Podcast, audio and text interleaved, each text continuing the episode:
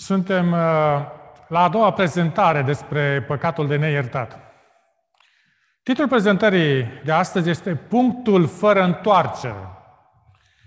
Dicționarul uh, definește punctul fără întoarcere ca fiind uh, punctul critic în care nu mai este posibilă întoarcerea. Dacă călătorești pe râul, pe râul Niagara spre cascadă, vei vedea un indicator pe acest semn scrie apropiere de punctul fără întoarcere. După ce ajungi la un anumit punct al râului, vei vedea un alt punct. Un alt indicator vei vedea pe care scrie punctul fără întoarcere. Dacă treci dincolo de acest punct, îți este fatal. Forța curentului râului este atât de puternică încât este imposibil să te întorci.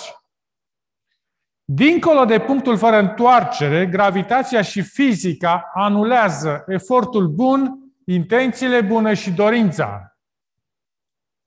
Există un uh, păcat pe care Dumnezeu nu-l poate ierta. A fost numit păcatul de neiertat. Când uh, comitem păcatul de neiertat, ajungem la un punct fără întoarcere. Dumnezeu este bun. El posedă o capacitate infinită de iubire, milă și răbdare. Aceste trăsături sunt nemăsurate în El, sunt dincolo de înțelegerea noastră. Dar uh, Dumnezeu este de asemenea drept. Este o dimensiune a caracterului său pe care să nu trecem cu vederea. Dragostea și dreptatea sa sunt împletite. Compasiunea lui Dumnezeu decurge din bunătatea sa, iar bunătatea fără dreptate nu este bunătate. Dreptatea lui Dumnezeu stă împotriva păcatului cu o severitate totală. Unii cred că Dumnezeu este prea bun pentru a-i pedepsi pe cei nelegiuiți. Acesta a devenit uh, un uh, opiu mortal pentru conștiințele multora. Le suprimă temerile și le permite să practice toate formele de nelegiuire. Nevoia de pocăință este nesocotită, iar moartea se apropie în fiecare zi.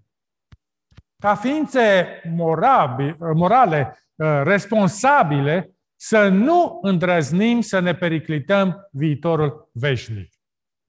Ne place să vorbim despre dragostea lui Dumnezeu, dar există o altă latură a caracterului său pe care nu o putem ignora. Și aceasta este mânia lui Dumnezeu. Proverbele, capitolul 29, versetul 1, spune așa. Un om care se împotrivește tuturor mustrărilor va fi zdrobit deodată și fără leac. Aici este un avertisment pentru cel care refuze cu încăpățânare uh, să asculte vocea Duhului Sfânt. Pentru acesta nu este niciun remediu. Astfel de afirmații sunt rare în Scriptură. Adesea, uh, declarațiile divine sunt urmate de oferte ale Harului. Dumnezeu ne amintește frecvent de răbdarea sa. Să punctăm din nou. Ce este păcatul de neiertat. 1 Ioan, capitolul 1, cu versetul 9, spune Dacă ne mărturisim păcatele, El este credincios și drept ca să ne ierte păcatele și să ne curețe de orice nelegiuire. Păcatul pe care Dumnezeu nu-l poate ierta este păcatul pe care nu-l aducem la El. Ellen White descrie păcatul de neiertat în acest fel. Nimeni nu trebuie să privească păcatul împotriva Duhului Sfânt ca pe ceva misterios și nedefinibil. Păcatul împotriva Spiritului Sfânt este păcatul refuzului persistent de a răspunde invitației la pocăință. Când Dumnezeu i-a spus lui Noe despre planurile de a distruge uh, pământul, el a mai spus în Geneza, capitolul 6, versetul 3, Duhul meu nu va rămâne pururi în om. Duhul Sfânt nu se va lupta la infinit cu omul. De ce? Pentru că omul ajunge la un punct fără întoarcere. În cele din urmă, Dumnezeu va spune, ca în Osea, capitolul 4, versetul 17, Efraim s-a lipit de idol. Lasă-l în pace. Vine un moment când Dumnezeu spune, nu vei merge mai departe. Când va sosi acest moment, nenorocirea va veni brusc și nu va mai fi vindecare. Nu ne putem juca cu Dumnezeu, căci El nu se joacă cu noi. Liderul adventist W. Prescott a declarat Păcatul de neiertat este păcatul care refuză iertarea divină. Este păcatul de a-l accepta ca păcat, nu, este refuzul de a-l accepta ca păcat și de a te întoarce de la acel păcat. Este păcatul necredinței cu privire la avertismentele divine. Încăpățânarea inimii nu se va întoarce de la păcat care pecetluiește soarta oricărui popor sau a oricărui individ. Păcatul de neiertat nu este un act specific, este mai degrabă o condiție. Este respingerea ultimei chemări de milă a lui Dumnezeu. Într-un anumit sens, ar putea implica un păcat specific. Ar putea fi un păcat secret la care cineva nu renunță, ca de exemplu pornografia. Poate fi un păcat ca invidia sau spiritul critic. Omul refuză să renunțe la acel păcat. Ori l-a raționalizat, spunând, a, este un lucru atât de mic, nu face rău nimănui, nu există nicio vină în asta. Cunoaștem zicala. Drumul spre iad este pavat cu intenții bune. Preocuparea pentru plăceri, bani sau doar grijile acestei vieți împiedică pe mulți să-și ia timp pentru a se pregăti pentru cer.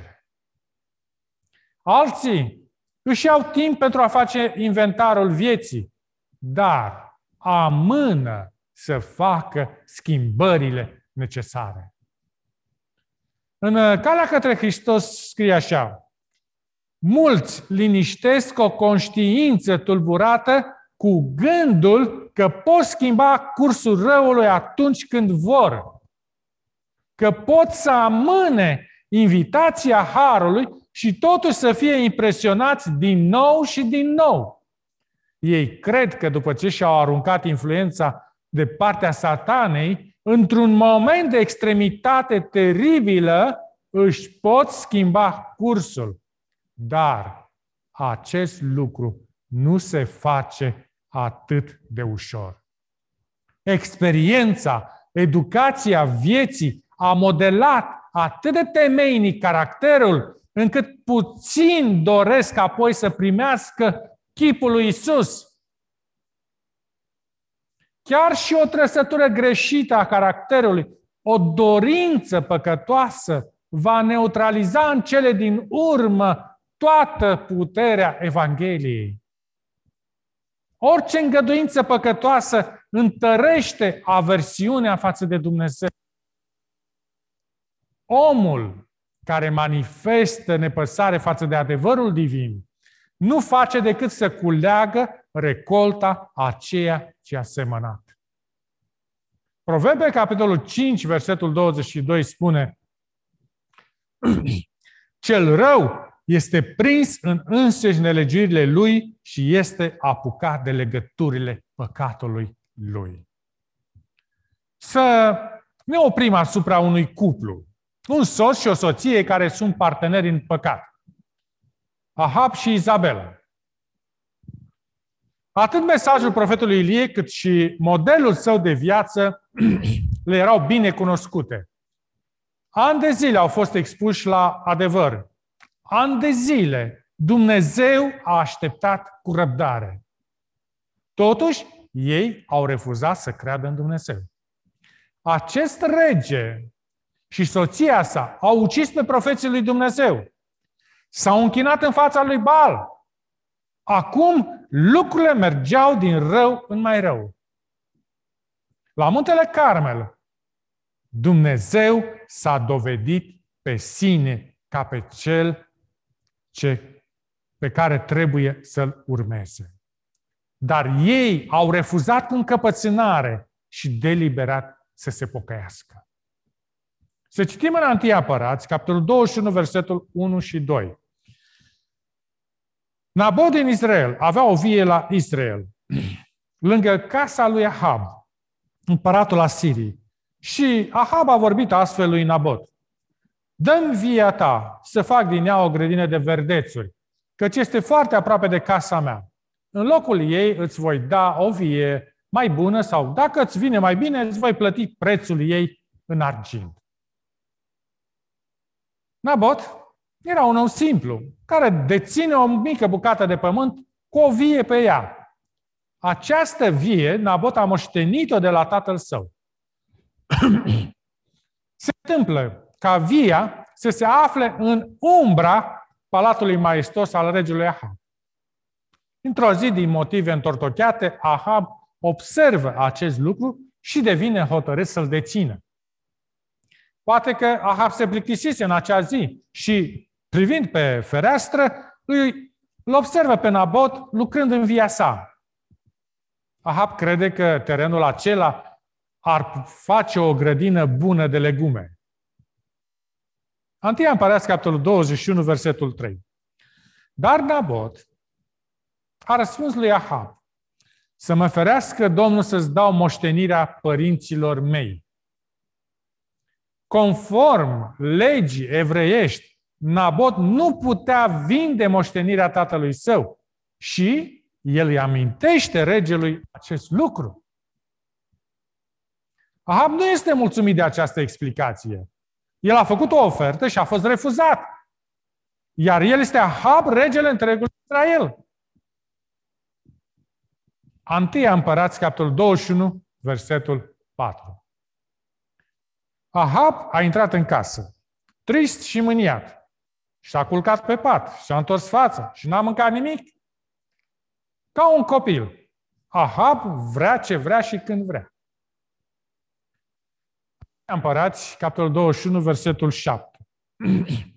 Atunci Izabela, nevasta lui, i-a zis, Oare nu domnești tu acum peste Israel? Scoală-te, ia și mănâncă și fii cu inima veselă, căci eu îți voi da via lui Nabot din Israel. Isabela preia controlul. Nu trece dincolo de emoția momentului. Și nu evaluează situația cu înțelepciune. Ea nu-i cere lui Dumnezeu să lucreze la inima soțului ei. Nu acesta este modul în care operează Izabela. Ea este o femeie fără Dumnezeu. Antia Împărați, capitolul 21, versetele 8 la 10. Și ea a scris niște scrisori în numele lui Ahab, le-a pecetuit cu pecetea lui Ahab și le-a trimis bătrânilor și dregătorilor care locuiau cu Nabot în cetatea lui. Iată ce a scris în aceste scrisori. Vestiți un post Puneți pe Nabot în fruntea poporului și puneți în față doi oameni de nimic care să mărturisească astfel împotriva lui. Tu ai blestemat pe Dumnezeu și pe împăratul. Apoi scoateți-l afară, împroșcați-l cu pietre să moară.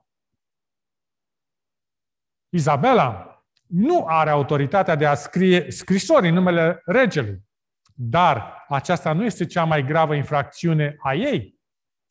Scriind aceste scrisori, ea pune în mișcare un complot pentru uciderea lui Nabot. Dar face să pare că urmărește litera legii. Deuteronom, capitolul 17, versetul 5 la 6 spune Cel vinovat de moarte să fie omorât pe mărturia doi sau trei martori, să nu fie omorât pe mărturia unui singur martor. Acești doi martori împotriva lui Nabot erau oameni de nimic. Adică oameni fără scrupule. Primeau mite pentru a da mărturii false. Solomon scria în Proverbe, capitolul 19, versetul 28. Un martor stricat își bate joc de dreptate. Nabot a fost victima unei mărturii false. Nu doar cei doi martori au cooperat, au cooperat în această schemă, ci și bătrânii și dregătorii au urmat instrucțiunile Izabelei. Întâi Împărați, capitolul 1, versetele 11 la 13. Oamenii din cetatea lui Nabot, bătrânii și dregătorii care locuiau în cetate, au făcut cum le spusese Izabela, după cum era scris în scrisorile pe care le, li le trimisese ea.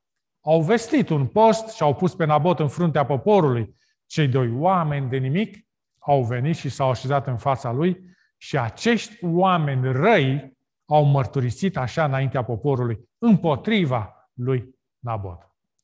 Nabot a blestemat pe Dumnezeu și pe împăratul. Apoi l-au scos afară din cetate, l-au împroșcat cu pietre și a murit. Întregul sistem era corupt. Dreptatea și integritatea nu erau găsite în acea administrație fără Dumnezeu. Nimeni nu a căutat adevărul. Au dat aparența de a fi îngrijorați de ceea ce era corect. Dar în realitate, toți erau mincinoși și criminali. Dacă ai fost victima unei sentințe nedrepte a tribunalului, vezi că Nabot a trecut pe acolo înaintea ta. Să vedem răspunsul lui Ahab. Este previzibil. După obiceiul său, el se bazează pe Izabela. Nu întreabă niciodată ce s-a întâmplat cu Nabot. El acceptă pur și simplu ceea ce și-a dorit tot timpul. Via lui Nabot. Întâi Împărați, capitolul 21, versetul 16. Ahab a auzit că a murit Nabot, s-a sculat să se coboare la via lui Nabot din Israel ca să o ia în stăpânire. Din nou, răutatea a domnit în curtea lui Ahab. Mulți dintre cetățeni trebuie să fi știut adevărul. Este evident că au ridicat din umeri și au privit în altă parte. Dacă trăiești suficient de mult sub influența unei conduceri imorale și idolatre, nu mai ești revoltat de nimic. Dumnezeu îl aduce înapoi pe scenă pe Ilie. Purtătorul său de cuvânt. Dumnezeu a suportat ani de zile pe Ahab și Izabela. Le dă o ultimă ocazie de a se întoarce la el. Ilie i-a spus lui Ahab în 1 Împărați, capitolul 21, versetul 19. Așa vorbește Domnul. Nu ești tu un ucigaș și un hoț? Și să-i mai spui, așa vorbește Domnul. Chiar în locul unde au lins câinii sângele lui Nabot, vor linge câinii și sângele tău. Nu este un mesaj plăcut? Nu sună compătimitor și nici nu ar trebui? Mesagerii lui Dumnezeu spun adevărul. Fie că este vorba despre dragostea lui Dumnezeu, fie că este despre judecata divină. Versetul 20. Ahab a zis lui Ilie, mai găsi vrăjmașule? Nu există nicio îndoială în mintea lui Ahab că există vrăjmășie între el și profetul lui Dumnezeu. Ilie nu neagă acest lucru. El vorbește strict la subiect. Versetul 20, în continuare. Ilie a răspuns, te-am găsit pentru că te-ai vândut ca să faci ce este rău înaintea Domnului. Cuvântul ebraic tradus cu vândut transmite ideea de activitate constantă a răutății. Interesant este că poate însemna și căsătorie. Acesta este un joc de cuvinte inteligent din partea lui Ilie. Având în vedere relația dintre Ahab și Izabela. Ahab se căsătorise cu o femeie rea. Făcând acest lucru, se căsătorise și cu tărâmul întunecat al răului. Dumnezeu a așteptat cu răbdare. Nici o schimbare. Îl trimisese pe profetul său să-l avertizeze din nou și din nou pe Ahab și pe Izabela. Nici o schimbare. În schimb, au ajuns la un punct fără întoarcere. La fel ca Nathan, în fața regelui vinovat David, Ilie se află în fața regelui rău Ahab. Cu ochi pătrunzători, profetul privește în sufletul depravat al omului. Judecata vine, moartea este iminentă. Ilie a pronunțat fără teamă mustrarea finală în Antia Împărați, capitolul 21, versetele 21 la 24.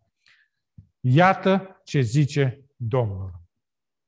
Voi aduce nenorocirea peste tine, te voi mătura, voi nimici pe oricine este al lui Ahab, fie rob, fie slobod în Israel. Și voi face casei tale cum am făcut casei lui Ieroboam, fiul lui Nebat și casei lui Baeșa, fiul lui Ahia. Pentru că m-ai mâniat și ai făcut pe Israel să păcătuiască. Domnul a vorbit și despre Izabela și a zis, câinii vor mânca pe Izabela lângă întăritura Israelului. Cine va muri în cetate din casa lui Ahab va fi mâncat de câini iar cine va muri pe când va fi mâncat de păsările cerului. Autorul Alexander White scria Ilie era un om cu o inimă ca o furtună. S-a dovedit aceasta în acest moment epocal al uh, confruntării. Ahab trebuie să fie izbucnit într-o sudoare rece. Dumnezeu vorbise. Pedeapsa era mai aproape decât fusese vreodată în viața lui și nu va mai scăpa de furia ei îngrozitoare. Întâia Împărați, capitolul 21, versetele 25 la 2 și 26, face acest comentariu asupra uh, vieții lui Ahab și Izabela. N-a fost nimeni care să se fi vândut pentru ca să facă ce este rău înaintea Domnului, ca Ahab pe care nevasta sa Izabela l-a țâța la aceasta. El a lucrat în chipul cel mai urâcios, mergând după idol, cum făceau amoriții pe care îi zise Domnul dinaintea copiilor lui Israel. Ce parteneriat! Au fost parteneri într-un rău fără egal și au ajuns la punctul fără întoarcere. Răbdarea lui Dumnezeu nu îi mai putea salva. Cineva spunea, moara lui Dumnezeu macină încet dar macină de bine. Dumnezeu, cu răbdare, plină de milă, așteaptă ca noi să auzim vocea Lui și să ascultăm. Oamenii aud Evanghelia mântuirii și nu răspund. Cu toate acestea, Dumnezeu așteaptă. Unii iau asupra lor uh, numele Lui, dar trăiesc într-un mod care spune altceva. Totuși, Dumnezeu așteaptă. Răbdarea lui Dumnezeu uneori chiar ne frustrează, mai ales când răul persistă și El nu îl intervine ca să-l oprească. În astfel de momente, este ușor să ne convingem că răul trece neobservat. Și Solomon scrie în Eclesiastul, capitolul 8, versetul 11, pentru că nu se aduce repede la îndeplinirea hotărârea dată împotriva faptelor rele, de aceea este plină inima fiilor oamenilor de, a dori, de dorința să facă rău. Oamenii stau departe de convingerea lui Dumnezeu, scuzându-se greșit pe baza pedepsei întârziate. Spunând, ei bine, nu s-a întâmplat până acum, așa că sunt în siguranță. Când fac păcate și nu văd consecințe imediate, ei spun, totul e în regulă, ei, sunt în siguranță, dar ziua în care spun astfel ar putea fi ultima zi în care au scăpat. Când încercăm să ne liniștim conștiința, ne certăm cu Duhul Sfânt. Este începutul drumului către păcatul de neiertat.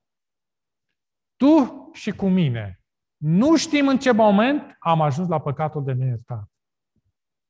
Putem ajunge să epuizăm răbdarea lui Dumnezeu.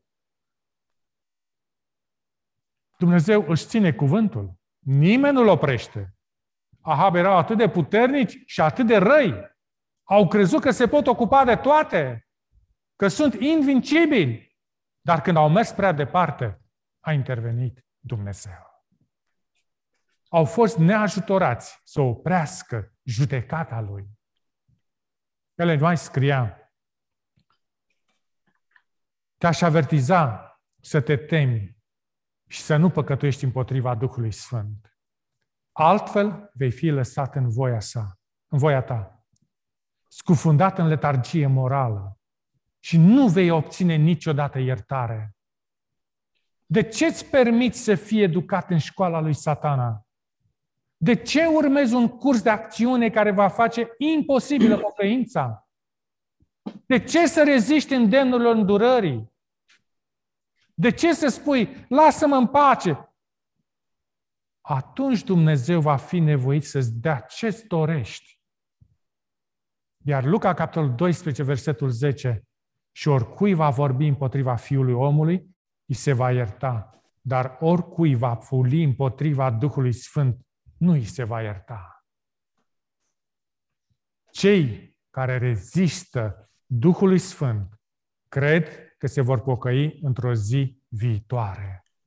Atunci se vor pregăti să facă un pas hotărât spre reformă, dar pocăința va fi atunci dincolo de puterea lor. Avem tendința de a minimiza păcătoșenia păcatului și a compromisului. Unii se laudă, unii laudă, de fapt, uh, oamenii care compromit în mod deschis standardele bisericii. Roman, capitolul 1, versetul 32.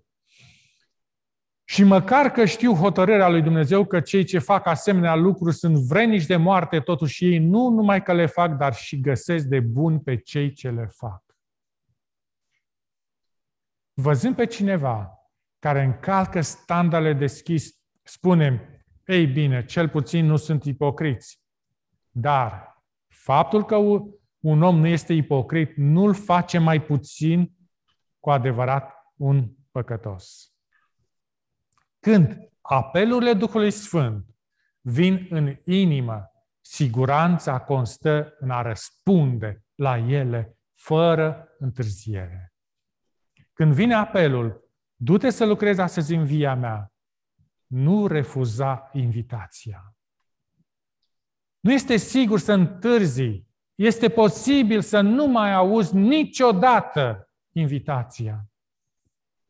Viața unui alt monarh puternic ne oferă această, aceeași lecție. Numele lui era Belșațar. A domnit în zile profetului Daniel. Și Belșațar a fost puternic. Și el a făcut greșeala de a ignora vocea lui Dumnezeu. Motoul lui era, mănâncă, bea și fi vesel. Dar într-o noapte și-a ridicat privirea și a văzut o mână scriind pe un perete tencuit. Profetul Daniel i-a explicat scrierea în capitolul 5, versetele 26 la 28. Numărat înseamnă că Dumnezeu ți-a numărat zile domniei și a pus capăt. Cântărit înseamnă că ai fost cântărit în cumpănă și ai fost găsit ușor. Împărțit înseamnă că împărăția ta va fi împărțită și dată mezilor și perșilor. Și chiar în noaptea aceea, Belșațar a fost omorât. El nu putea face nimic pentru a opri judecata lui Dumnezeu. Dacă refuzi cu încăpățânare să-L asculți pe Dumnezeu, dacă continui să mergi pe calea ta, Dumnezeu va aduce o disciplină severă asupra ta. Te iubește prea mult pentru a-ți ignora acțiunile.